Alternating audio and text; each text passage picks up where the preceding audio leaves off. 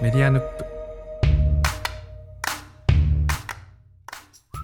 今日は久々のお便り会です熊尾パパさんからメッセージをいただいておりますはい。私と宮本さん2人でですねあのお送りしたいと思いますはい。じゃあ早速宮本さん読んでいただけますでしょうか？わかりました。はい。じゃあ、熊尾パパさんからのメッセージです。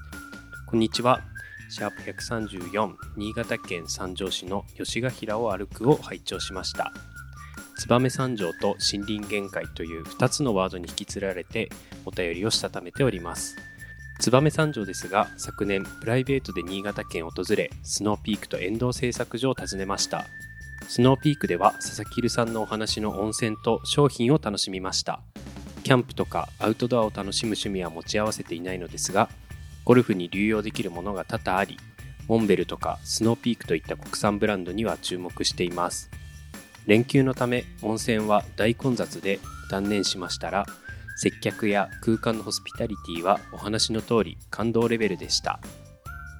あのちょっとこの辺で一回区切ってもいいですか？区切って、はい、そうですね。まだまだ続いていきますからね。あのはい一回の一回のお手紙があのめちゃくちゃ長くて、はいはい。えっ、とちょっと区切りながら、うんそうですね。あの雑談していきたいんですけどもはい。そうなんですよこの間行きまして言ってましたね、すごい。燕三条のスノーピークはいはい。実は行くのは2回目で去年も1回案内してもらってその時はね外から見るだけだったんですけど今回はその、旅行で行けたんではいはい。あの有名なサウナとかねあのその辺とか入れたんですけどうーん。いやーすごいねなんかスノーピークはいやー、スノーピークすごそうですね。あのスノーピークといえばさあの岩手のさ陸前高田にもさそうですね、先月かな、オーープンしましたね、キャンプ場。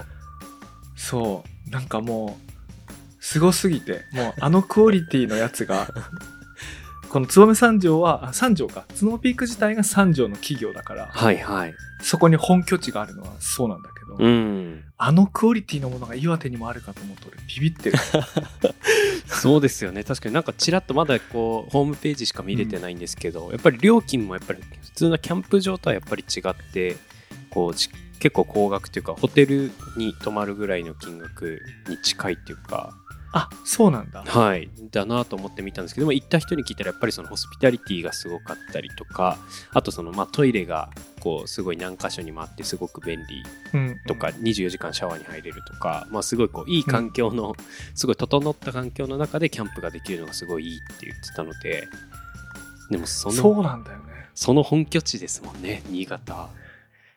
まあいわゆるねグランピング施設じゃないんだよね。はいはいテントを張るキャンプサイトってのが、まあ、広大にあってそれはただ単にまあ風通しのいい平らで下の芝も気持ちのいい、まあ、テントサイトがあるんだけど、はいはい。そのちょっと反対側の方にあの景観のいいあのお風呂とかサウナ併設の、まあトイレとかまあ物が売ってたりとかあのそういう設備があったりするからキャンプはキャンプなんだけどはい。特にねお子さんとか子供とか連れて行く時とかってこうお風呂とかなんとかうん。やっぱあった方がねキャンプにネガティブイメージ持たれずに済むから。そうですね。確かにみんなで行きやすいですもんね。そう。でグランピング施設じゃないんだけどそのトイレとかお風呂とかあるところのホスピタリティがこうすごくて。俺ねホスピタリティって俺曖昧な言葉だと思うんだけど、はいはいあのこの134の配信の中でも、はい。あホスピタリティすごいわと思ったのがあったんだけどちょっとあの喋るのをはしょったんですよ、はいはいはい。長くな長くな長くなるからね。ちょっと言えてないの。長くなるから。はいはい。そのはしょったんだけど俺すごいなと思ったのがお風呂とかがそのち地下階にうあるんですよ。入ったとこがあの1階だとするとまあ地下階にあるんだけど、その階段は階段こそ使うもののその靴を脱ぐエリアとあとそのお風呂に入る脱衣所のエリアとかがこうステップがない、うん。こう段差がなく行くわけ。でそれはこうつまずかないようにとかバリアフリーっていう意味ですごくこう便利ではあるんだけども、はいあまりにも段差がなさすぎてなんて言うんだろうな。こうどこで靴脱いでいいか、うん。あるいは分からなくなりがちとかあと帰るときに靴履くのを忘はいれるわけ。はいはい。あのステップがなくてすっごい綺麗に掃除されてるからあのどこまでも靴下でこう歩ける、上がっちゃうようなはいはいはいあるのねで、俺もその罠にかかって、ああ、もう気持ちよかったわ、とかっつって、あの、はい。靴下で階段登って、1階のこう入り口エリアまで上がってきてしまったわけ。はいはい。もうそしたらね、多分そこのアルバイトの方が、もう中腰で駆け寄ってきて、お客様、お靴は？って言ってきて。まあ、つまり、あの、そんぐらい靴を履き忘れて出てく人が多いからう、んあの、下から上がってきたお客様の足元を確認して、もしその方が素足か靴下だったら、すぐお靴はお取りになりましたかと駆け寄ってお声掛けしてくださいっていう教育が行き届いてると思うよよくあるあるなんですね、きっとその施設の中では。俺なんか本当だ殿様みたいでさこう殿様ってこう裾引きずりながらこううんなんかこう歩い歩いてさこう廊下曲がるたびにこう なんか腰元とかがこう中腰で駆け寄ってくるみたいななんかそう時代劇のシーンあると思うお客様お靴はっつって。へで俺すごいと思ったのがさなんかあのすごいというかまたオープンして12年だと思うんだけど、でねアルバイトさんだと思うんですよ、でその現地雇用のそのパートタイムの皆様のスタッフの接客のレベルをわずか1年そこそこ、うん。あのレベルに持ち上げてるはいはい。すごいそうですよね、確かに。すごい本当に届いてる状態になってるんですね。なんか本当に行ってみたいです。うんなんか僕あのキャンプあのしにキャンプにこうハマり始めたとかよく行き始めたのが3年前ぐらいなんですけどちょうどその時にこうスノーピークのうんテント多分あのシワにもシワってあの岩手県の紫波町にもあの小川原っていう施設の中にスノーピークの店舗が入っていて、なのですごい近くにあるキャンプ用品店だったので、こう最初こう買いに行ったりもしてたので、最初こう結構スノーピークのものがこうちょこちょこ自分も持ってうんうん。たんですけどなので本当にもうその時からその時からすごくスノーピークが好きなのでなんか本当に聖地というか本当一回はまず新潟行かないとなと思ってたので本当に羨ましいなと思ってます。ねキャンプ好きな人みんなそうはいますよ、はいあとね三条行くとねキャプテンスタッフのトラックがいっぱい走ってるんだけど、それも三条なんだよね。えー、そっかそうなんですね。そう。キャプテンスタックというと、予算に限りのある我々のようなキャンパーにとっては、とてもありがたい、はいはい。はいこう、組み合わせて使う、うん。安くて丈夫なメーカーだと思うんですけど、そういうのも三条なんだよね。えー、そっかいやいいですね。ういや、いいのよ。三条ね、いいんですよ。はいはいはいすごい。ちょっと続きいいですか、続き僕よ、はい、続き僕読みますね。お願いします。えっとね、熊尾パパさんから引き続きメッセージを、えっと、遠藤製作所はエポンというブランドのゴルフクラブメーカーで、ジグラブという地域ブランドの中では有数の技術を持った会社ですが、何より素晴らしいのは、世界で活躍する松山秀樹プロの使用しているクラブを製作、調整している職人さんがいらっしゃることです。松山プロは、スリクソンというメーカーとクラブ契約を行っておりますが、市販されているスリクソンの製品ではなく、同じものを遠藤製作所が OEM でこしらえているのです。その工場を見学させていただきました。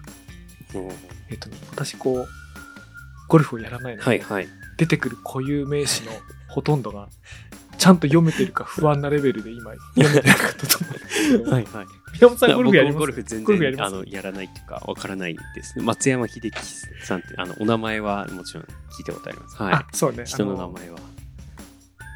うん。松山秀樹と OEM がしたね。そうですね。まあ OEM は一般名詞だから、あれですけど。ただね、これ何をい、何を言ってるかっていうと、燕三条ってそういう金属加工とか、あの、そういうところのあのメーカーがいっぱい、はいはい。すごく技術力のある小さな会社がいっぱいある中で、あの、ブランドのところからその、ある部品を作るとか、うん。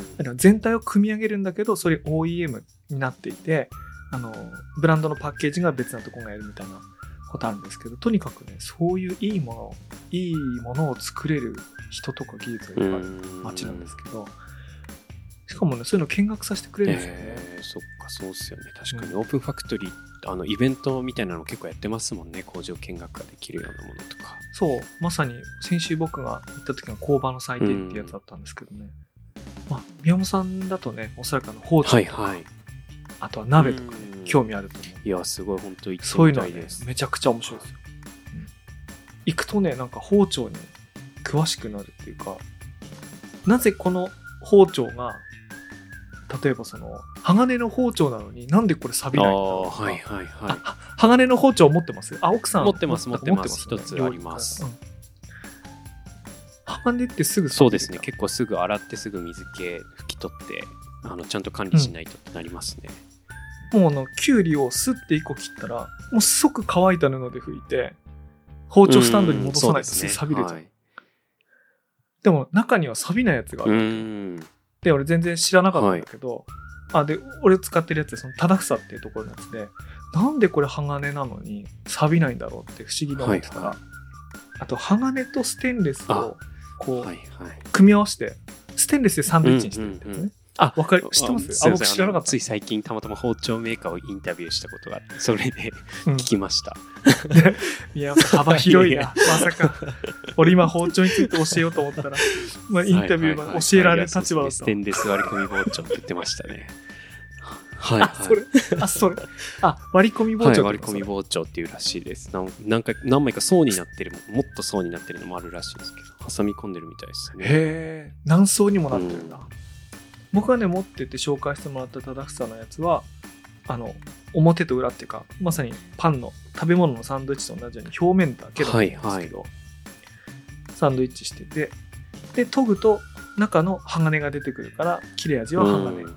なんだけど、あの表面とかはステンレスだから錆びないっていうやつなんだけどでも逆に言うとね研ぐのが難しいんだよそうですよね。中鋼なのに外ステンレスだからステンレスで研ぐのむずいからさ、はなんかなんか自分でやったら全然うまくいかなそっか。でもやっぱりそういう時はこうや持ってったらやってくれるんですかね？買ったところで。ああ台本。台本。通りだ。よ そうなんですよ。そうなんですよ。工場見学。はいはいはい。あの工場見学行って受付でこれ研ぎ直しお願いしますって言ってやると見学してる間に研ぎ直されて。へー。いいっすね。そういうのあるんですはいはいはい。やっぱ近所に欲しいですよね。そういうところがあると欲しいね。俺なんかあの西荻の近所にも、あの包丁包丁研ぎ専門の一坪のなんかそういうお店があって。で1回56本全部持ってた時があるんだけど、その忠草を2本持ってたんだけどえこれ何初めて見たみたいなことをなんか言ってて、そう？俺忠草結構知られてると思うけどなと思いながら で戻ってきたその忠草があんまり切れなかった、ったこれせっかく出したのになんか切れ味戻んないなと思って、まあまあこんなもんなのかもしれんなと思って三条行った時にもう一回やったらもうすごい切れて。もうなんていうかあの古い切れ味に慣れてってた奥さんがうはい。なんか力入れすぎてもう持って帰った初日に指切ってダラダラ流してた、大変だそっか。でもすごい本当によく切れるなんていうか切れ味最初に戻ってるから気をつけてって言うまでもなく もう取り出して即リンゴ切ってバッつって。そっかあごめんごめんごめん。言わなくてごめんと思って、はいはいはい。ギャップがもう。えー、いやそうっすよね。やっぱよく切れない包丁ってストレスですもんね。なんかすっごいネギを細かく切ったやつをこう薬味的にして食べたいのに、なんか全然細かくならないとなんかすごいつながっちゃって、まあ単純に切り切り方が下手くそなのもあるかもしれないですけどいやネギは包丁そうですよね。いい包丁いいですね。えー、行きたくなる。もうさネギほどさ細さはい。が味に影響を与える食べ物もない。やそう思います。はい。例えばさあの1ミリで切ったやつとさ切れなくて3ミリで切ったやつさ、うん。3ミリのやつまずいじゃん、そうです臭いっていねうか青臭くなったりとか。はいはいはい。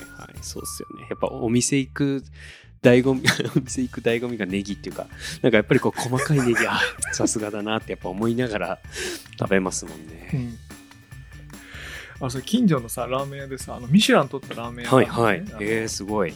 ミシュランの。ビあビブグルマンとミシュランのビブグルマン取ったラーメン屋があるんだけど、そこは具があのチャーシューとネギだけなんだけど、ネギがあの切り方3種類あって切り方っていうかねえー、と外側の白いとこ、あのまあ、白髪ネうんうん。ギ白髪ネギにするような外側の白いとことあの真ん中のあの繊維状になってるはいやつ、はいはい真ん中のつ筒みたいなとこあるじゃん。ありますね。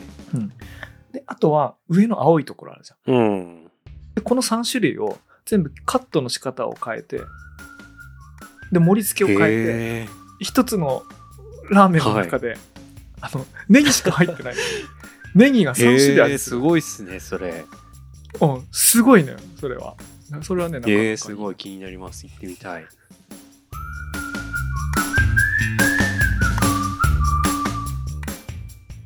これこれいいなこのスタイル。こう熊尾パパさんのあのメッセージを出しに。雑談する。雑談する本当ですね。すごい。じゃあこれまだあるんではい。あそうですね。最後の1ブロック森林限界の方は30年ほど前に北海道の倶知安町に転勤で住んでいた頃近くにニセコのスキー場があり 1000m を超える標高のためそこで森林限界という言葉を聞きそれ以来久しぶりに森林限界という言葉を耳にしました。燕三条の研磨技術を駆使した iPad の背面研磨は世界に誇る技術の集大成を感じそこに保護フィルムを貼って今日まで輝きを保持している自分を褒めたい休日の朝でした。季節の変わり目どうぞご自愛ください。というメッセージでした、はい、はい、ありがとうございます。熊尾パパさん。はい。メッセージどうもありがとうございました。あれですね。くっちゃん町のこの読み方勉強になりましたそうですね。これでも読めないですね。くっちゃん町う。ん。くっちゃん町すごいあの森林限界って僕初めてその言葉聞いた時すげえかっこいいなって思いました。あれ、はい、宮本さんキャンプやるから、はい、森林限界って言葉自体はそうですね。僕もその山登る時に、あの聞きましたね。聞き始めた、はい、うん、森林限界、うん、初めて森林限界行ったのはあの高校生の時にハイチネさんの、はい、僕も一緒です。ハイチネさんの時に森林限界を初めて体験しました、うん、あれ何メートル地点ぐらいからなんだろうね。1400500あたりぐらいからあの大きな木が生えなくなっていってあのツツツジみたいな背の低い木ぐらいしかなくなっていく、あの風と温度となんかそういうものの関係で大木がもう生えない状態になっていく、なんかあの別世界いやそうですよね。ハイチネさん本当にこうくっきり境界が分かりますもんね、うん、遠くからも分かる、ね、そうですね。そっから上木がないなっていうね、うん、それがすごい好きですね、うん、確かに森林限界っても確かに言葉としてもかっこいいですもんね。確かにね。なんかこれ確かに日常にこれに近しいものないかね。ないっす。なんかちょっと森林限界そうっすよねいや、例えばコンビニ限界とか。コンビニ限界確かに。でも、限界っぽい看板はでもやっぱよく見ますけど、ね、あの、これ以上先にコンビニはありませんみたいな。あ、今俺適当に言ったのにあるんだ。あれなんかありますね。コンビニ限界看板見ますね。俺ね、あとね、遠野で言うとね、たびたびやらかしてるのがガソリンスタンド限界。はい、そうですね。ガソリンスタンド限界は本当に気をつけないと大変ですからね。ドキドキしますよね。荒川高原にさ、はい、行く時になんていうか最後にあの月申町に、はいはい、駒形神社の前に、はい、ちっちゃなガソリンスタンドあるじゃないですか。ありますね月申のガソリンスタンド。であれがオープンが9時なのと、はい、あとは何曜日かが休みなんだよね。うんうんうん。そっかそうなんだ。でその休みか営業開始時間に間に合っていない時の、はい、ガソリンスタンド限界は それよりも何キロって、はい、何キロ10キロ手前？あの岡本？ああそうですね。病院の近く。はいはいはい。かなりですね。車でも20分ぐらい。あ20分あるよ、ね、20分ぐらいかかりますね。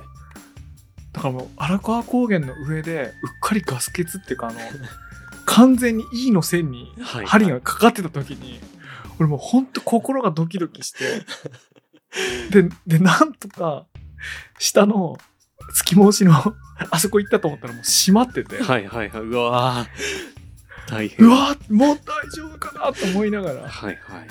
何回もやったったら俺、2回はやったな。すごいローカル話。でも本当そうっすよね。よくでも高速道路とかだと本当に親切にこれ、これ以上先のサービスエリアにはガソリンスタンドがありませんみたいなこと書いてあったりするけど、やっぱりないっすもんね。そういう山道とかだと。うん、ないっすね。ないね。ガソリンスタンド限界確かに。怖いですでもやっぱりあの すごいローカル話ばっか三陸自動車道あの、うん。岩手県の沿岸を通ってるあの無料の高速道路なんですけど、あそこトイレがほとんどないので、あそこもうトイレ限界っていう 限界というかもうかうまずもう言葉通りじゃん。そうなん。もう状況がもうトイレ限界の状態なんですけどもうトイレないんですよねあそこ。だから結構大変っていうか、三陸自動車道なんてあの、新しいとこだから、何キロ置きとかには絶対ありそうなもんじゃない？いいやいやないんですよね。サービスエリアはななんか休憩所みたいなのあってもトイレがないところが結構何箇所もあって、え。多分長いと思いますねトイレがない道が。でもそれでさらに時間にも追われてるのに高速道路一回降りてどっか探さないといけないっていう、うトイレのために。トイレのために。そうなんですよ。確かにすごいね。森林限界。いいね。だからなんか、そういうね、地理的な限界もあれば、こう、なんて言うんだろうな。こう、陰キャ限界とかさ、うん。あのなんていうの？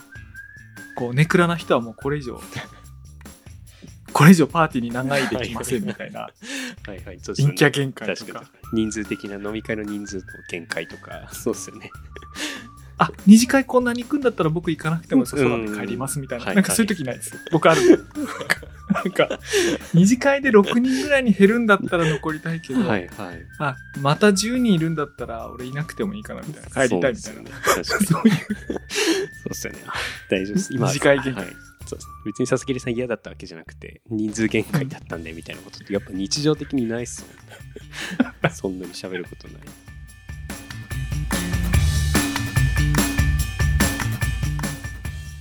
でですね、はい。この熊尾パパさんからですね、さらに連続でもう一通おお便りいただいております。すごい嬉しいですね。たくさんありがとうございます。たくさんありがとうございます。もう今日ゲストみたいな 感じだと。。はい。じゃあちょっと読んでみたいと思います。はい。佐々木さん、宮本さん、おはこんばんちは。ナンバー135、突撃隣の自己啓発パート3を拝聴しました。なんと、気まぐれ FM の高石さんが登場されているではありませんか。また、お題が7つの習慣から始まるとは、お便りせずにはいられないシチュエーションでした。30年ほど前、30代に入ってから、文系事務職ですが、後輩の育成や外部とのネゴシエーション能力強化を課題として、自己啓発、ビジネス関係の取り組みを始めました。GTD によるタスク管理、7つの習慣は書籍に加えてシステム手帳を10年以上活用しましたね。毎年正月に目標を立てて書き込んでせっせとやっていました。今でいうワンオンワンは、当時は個人面談イコールネガティブミーティングの印象でしたが、短時間でリポートすることでポジティブな時間に変化させることができた記憶があります。ということなんですけど、はい。私この話題大好物なんで全部の言葉がわかるんですけど宮本さんはどうですか、はいはいうんあでも僕はほとんいやでもそんなことないか。なんとなくあの聞けるぐらい。あのリスニングはできるけど多分話し話すことはできない。ぐらいの理解度です。まあでもね宮本さんのはい自己啓発ね、あの10代の時から勤しんでおられましたから、はいはいあのすごいそうですよ。最初が7つの習慣から始まってたんででもこれ私なるほどと思ったのがありましてはい。30年ぐらい前からいわゆる管理職になっていわゆるそういうものに取り組むようになったっていうことを言われてるんだと思うんですけどもはいはい。あの昔はワンオンワンうん。っていうのは、ワンオンワンってね確かにね私が20年前に働き始めた時もそういう言葉言わなかったんですよね。はいはい。うん、なんか面談とかって。で、面談って言われると、なんか悪いこと言われるのかな注意されるのかなみたいな。なんかそういう感じするじゃん。そうですねイメージできますねそういう感じですよね。うん。なので、そういうのが、だんだんイメージが変わっていったよ。で、イメージだけじゃなくて、手法自体も変わっていったよってことだと思うんですけど、僕ね、それで今ね、このお手紙を受けて思い出したのがあって、はいワンオンワンっていう言葉が生まれる前っていうか、こう、一般に流通する前に、これ多分ね、2007年から2009年ぐらいの間だったんですけど、はいはい。私がライブドアって会社にいる時に、ネガティブな印象を与えずに面談を設定するときに、あの、会議名がちょっといいですかだったんだよね。へえその、なんていうの、あの、今だったらワンワンでニュートラルなイメージあはいると思うけど、はいはい。面談っつって、なんかカレンダーブロックするとさあこれなんかなんか上司から面談っつって1週間後に予定られたってなるとさ1週間なんかちょっと嫌な気分に過ごす可能性あるじゃん。そ,、はいはいはい。それをちょっとでも和らげようとちょっといいですか？みたいな。あなんかうん。そういうのはありましたよな。へえそっかでもちょっといいですかも。なんかドキッドキッとしますけどね。なんか。はい、はい、そうそうだよね。ちょっといいですかもドキッとするから、はい。もうちょっと書き足す必要があって、あのこの件について話したいんだけどってあの要件があればはいはい。書いたり。なるほどなるほど。で要件がないちょっといいですかは隠しようもなくネガティブな場合もあるけどね。はい。本当に本当にそういう場合もあるんだけど、はいカレンダーを抑えないことにはねしょうがないから、そうですよね。確かに。やるんだけど。はいはい。えー、そっか。でもそうっすよね。言葉によって全然イメージ違いますよね。ワンオンワンって僕でも本当に佐々木入さんと仕事し始めて初めて聞いた言葉だったのでワンオンワンって。そうだよね。バスケのことかなって思うよね。そうですね。本当に1対1の練習というか、みたいなイメージでしかなかったけどそうえです3 on 3じゃなくてワンオンワンですか？みたいな。そういう感じしますもんね。ですよね。いやでもこういうのねワンオンワンってすごくこう手法として流行してうん。飽きられてじゃないかな、まあ、完全にニュートラルなものとして定着して。でもこういう言葉があることでワンオンワンっていうか自分のチームメンバーと対話？うん。個別のダイアローグとか言いますけどそうやってやった方がいいよねっていうのがうん。一般化するっていうのはいやすごくいいことだなと思いますね。うんそうですよね。確かに。いや業界が違えばねないですからねワンオンワンとかねそう、そうだと思います。多分なんか、わかんないですけど、岩手でワンオンワンって聞いたことないですね、僕は。いや今今のところですけど。いや多分ちょっと待って使ってる企業も、これね使ってる企業あると思いますよ 宮本さん今主語が 主語がでかかったですよ失礼な。誰に対して失礼なのかわからないぐらい、あの、幅広い人たちを対象にしてしまったんですけど、僕、うんなかなか、私も業界的なものがやっぱあるんでしょうね。うんだからワンオンワンとかあんまね横文字使いカルチャーじゃない時は、まあ、やっぱり面談とかってうね、ん、そうですね。確かに。言うんだと思うんですけどうん。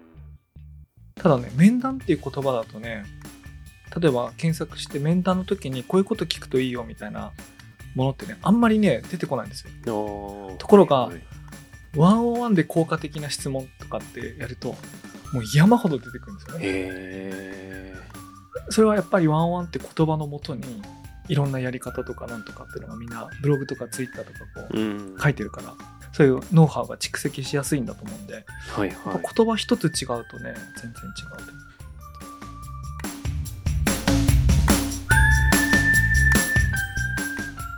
じゃあちょっとはい、さらにはい今回も続きがあり今回もあますのでの続きをいただいているので、そこから、はい、僕が読みたいと思います。はい、熊尾パパさんからのメッセージの続きです。時間管理は管理職になってから部下職員から朝にタスクメールをもらってアドバイスして夕方に成果メールもらって評価してアドバイスして時間外勤務を排除しようと取り組みましたね。部下の奥さんから最近早く帰宅して子供をお風呂に入れてくれて助かっていますと手紙をもらって本人に渡してまたいい循環にできたことが大きな成果かもしれません。一線を退きセカンドキャリアに片足を突っ込む現状ではスケジュールは自分の分だけ分かればいいのでデジタルツールで用が足りており紙の手帳はオーバースペックとなっています。いいですね。なんかあの家族からもらった手紙まあうん。もらうこと自体がすごい。そうですね。またそれを渡して良いなんかフィードバックループにうん。家族巻き込んでやったっていうのはなんかこれすごいですね。すごいですね。確かに。あのこの間のえっ、と突撃隣の自己啓発でやったのは、い。自分の時間管理みたいなうん。話だったんですけど、ここでおっしゃられてるのはあの管理職になってあのチームメンバーの時間管理っていうのをやると、はいはい。しかもそれが単にこう生産性を上げようっていうだけじゃなくてクオリティオブライフをうん。上げ上げたりすることにも最終的にはつながったよみたいな話だと思うんですけど、はいはい。これはすごいいい話ですね。そうですね。すごいいい話ですねなんかこれ見て思い出したけどあの会社の同僚の結婚式に呼ばれることってあるじゃないですか。はいはい。であれって子供の時ってなんで自分の結婚式に会社の人がわちゃわちゃいて、うん。しかもこう前の方のいい席ってあのそうですね。会社の偉い人とかいるじゃないですか。上司とかいるじゃないですか。はいはいで友達の同級生とかあ「俺たち小学校の時から仲いいのなんで後ろの方のテーブルなんだよ」って 思ったことも昔ちょっとだけあったんですけど、はいはい。会社の人として呼ばれるようになってあの分かったことがあってはい。やっぱりねチームメンバーの結婚式に出て奥様とかはい。あのお父様お母様とかうん。に会うと、もうね果てしないねこう愛着が湧いてくるんですよ。へえあのこのあの仕事で困ったら助けてやろうとか、はいはいはい。あ助けてやろうとか。そんな偉くないな、えー、と助けてあげたいとかね、うん。仕事忙しそうで大変だったらその奥さんと子供の顔が浮かんでくるとかね、はいはいはいはいなんかもう絶大なる効果があるのね結婚式に仕事の人呼ぶそっかなるほど。そう。すごいよくわかるとこれはいはいはい。そうっすよね。確かに結婚式で言ったら、まあ、今までの感謝だけじゃなくて、まあ、これからも含めてああいう席に座ってもらってちゃんと 生活を感じてもらうみたいな。そうっすよね、うんいい席ですもんねやっぱり。いやすごいいい席だよねなんか。もう途中からひっきりなしに瓶ビール持った人がやってくるっていう。いやでもね昔はねあれバカにしてたんですけど。はいはい。違うと。あれ情緒的な一回でも顔合わせてると例えばこの奥様は熊尾パパさんにお手紙出したと思うんですけどはい。多分ね面面識あるんだと思うんですよね。うーんそっかそうそうですよね。確かに。うん。じゃないとなんかね出せないと思うんだけど。そうですよね。突然手紙だけ渡さ、渡しづらいですもんね。だからそういうのってすごくねいいことなんだと思いますね、うん。すごい素晴らしい、はい。い、いですね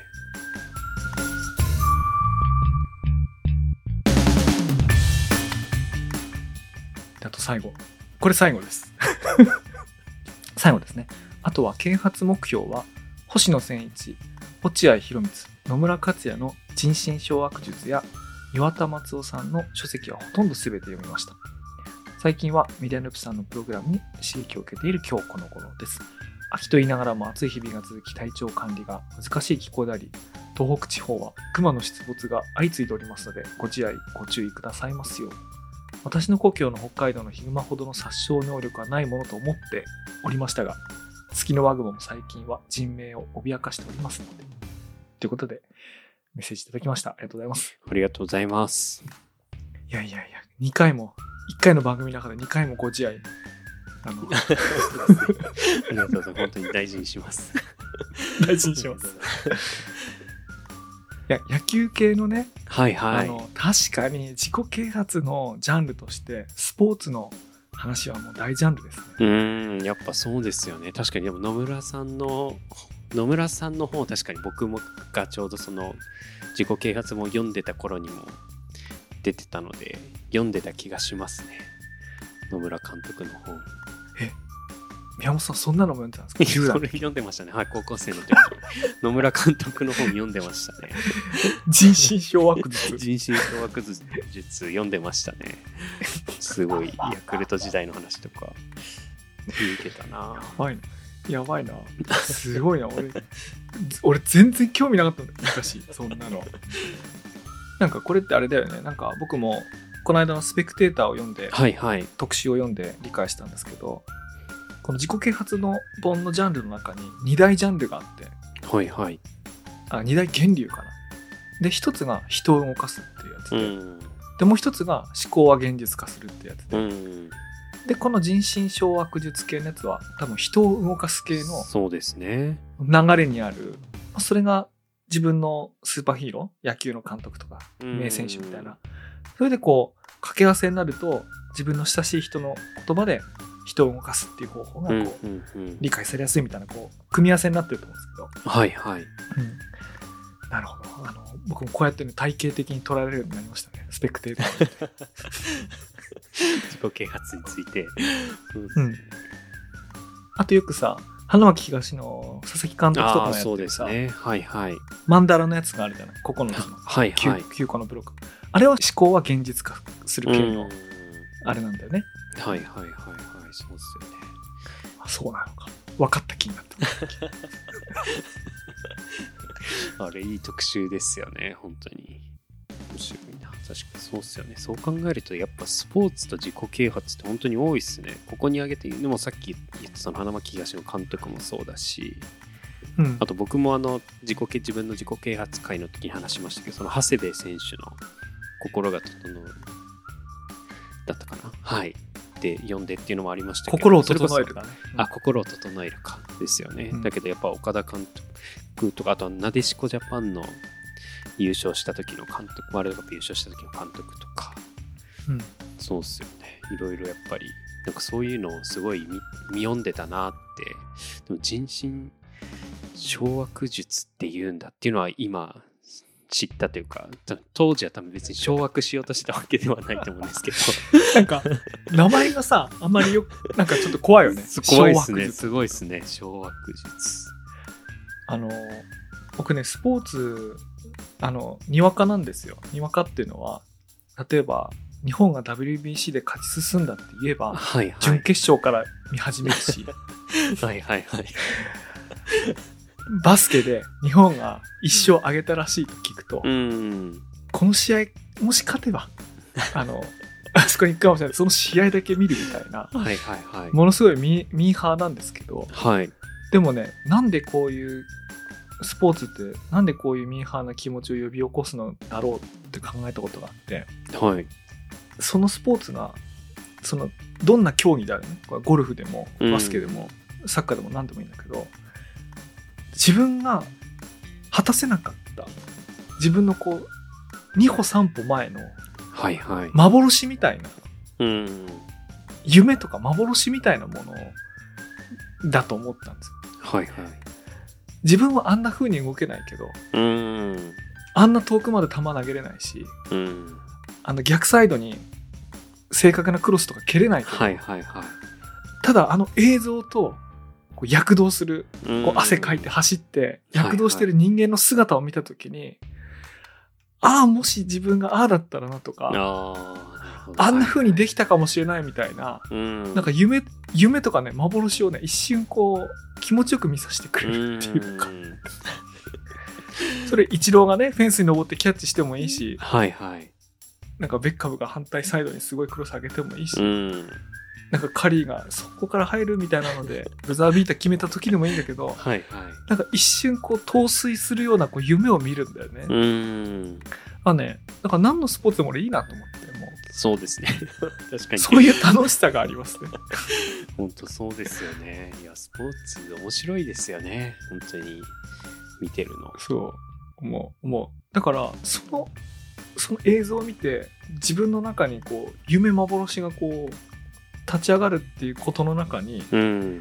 なんか自己啓発のっていうものが持つっていうかね、根本的なエネルギーがあるような気がするんですよ。はいはいなんかはい。はい何かに憧れるとか、うん。自分にもできるような気がするとか、うん。もっと自分も頑張ってみたいっていう、うん。自分を拡張する啓発するそれって自己啓発だと思うんだけどはいはい。そのあらゆるものがあのスポーツのあの瞬間の中にこう全部入ってるような気がすうるね、んだから。スポーツってそもそもが自己啓発っていうか本読まんでも何でも動いてる選手見るだけで俺そういう気分になるもんね毎回。そうっすよね。確かにやる気やっぱり出る出ますもんねこう。負けたくない。うん。負けたくないなってやっぱなりますもんね。うん、もうそですよね。ロッキーだよね。もう自己啓発の究極ロッキーだと思うんだよね。ロッキー見たことあります？山本さんロッキーは知ってます？僕いやみ知ってます。知ってるんですけどちゃんと見たことないですあいいですよ。見たことなくてもいいんですけど、なんかあのあの貧乏でこう弱い立場に追われているボクサはいーがはいはい頑張ってトレーニングして誰かのために勝つっていう、うん。ロッキーってそういう概念だっていうのは知ってます、概念そうそう知ってます、うんはい。そう。だそれで合ってます。もうロッキーっていう概念なんですけど、あれあれが究極の自己啓発。いやでもそうですよね。確かに本以外でもやっぱりそういうこう自分がこうなりたい姿とか、うん。なんかこうやっぱり気分をこう盛り上げてくれるみたいなのすごいいい、いいですよね。なんかよく聞きますもんね。それこそこうサッカーチームとかでもこう大事な試合前とかにこうスタッフの人たちが作ったこうビデオみたいなのを見てから、ね、そうですね。こう試合に臨むみたいなのを聞いたこともありますけど、うん、やっぱり気分盛り上げるって大事ですもんね。なんかそのビデオって見たいよね。いや見たいですよね。うん、どどんな感じなんだろう。どんな感じなんだろう。ね。多分さ僕らが普段見るのってさある特定選手のタッチ集みたいなそうですね。やつだと思うんだけど、はい、その時は相手チームの性格とか相手チームの弱点、うん、あのこういう深いあの高さのあるクロスに対応が弱いって思ったら、うんうんうん自分のチームの選手の名プレーだけじゃなくて、はいはい、相手のチームがボコボコにそれでやられてるとことか集めて、はいはい、あの試合前にイメージ書き立たせるらしいじゃないですか。はいはい、ぜひそれを見たい。見たいですね。すごい気になるな。確かにあのバスケとかもね、気になりますもんね。今回すごいかったけど、うん、どういう確かに分析をして臨んでたのかとか。それこそ本当にあのこの熊尾パパさんのそのご出身の北海道あの、うん、日本ハムの球場が新しくなったらしいですけど。あの温泉サウナ付きの。そう温泉サウナ付き。そうなんですよ。だから ちょっと一緒に俺そこしか 僕もそこしか知らないんですけど。いやそうです。今提案しようと思ってたのは温泉とかサウナ入りながら野球見て、うん、あのポッドキャスト撮れたら最高ですね、と思って。旅行に行きたいですねっていう話を しようとした。なんかもうだってすごいじゃないですか。リラックスしながら、スポーツを見て書きたれ書き立てられて僕たちはポッドキャストでアウトプットができるっていう、うん、やばいねそれ。最高に自己啓発されそうだそうですよね。このままじゃいかんっつって。もっと喋るぞっつって。行きたい行きたいっすね。すごいいいなと思って見てました。いやいいね。なんかその若いスポーツ選手が躍動するのを見ながらどんどんお風呂とかサウナをこう楽な方に行くと。そうですね。自分たち 自分たちは運動量全然違いますからね。そうだね。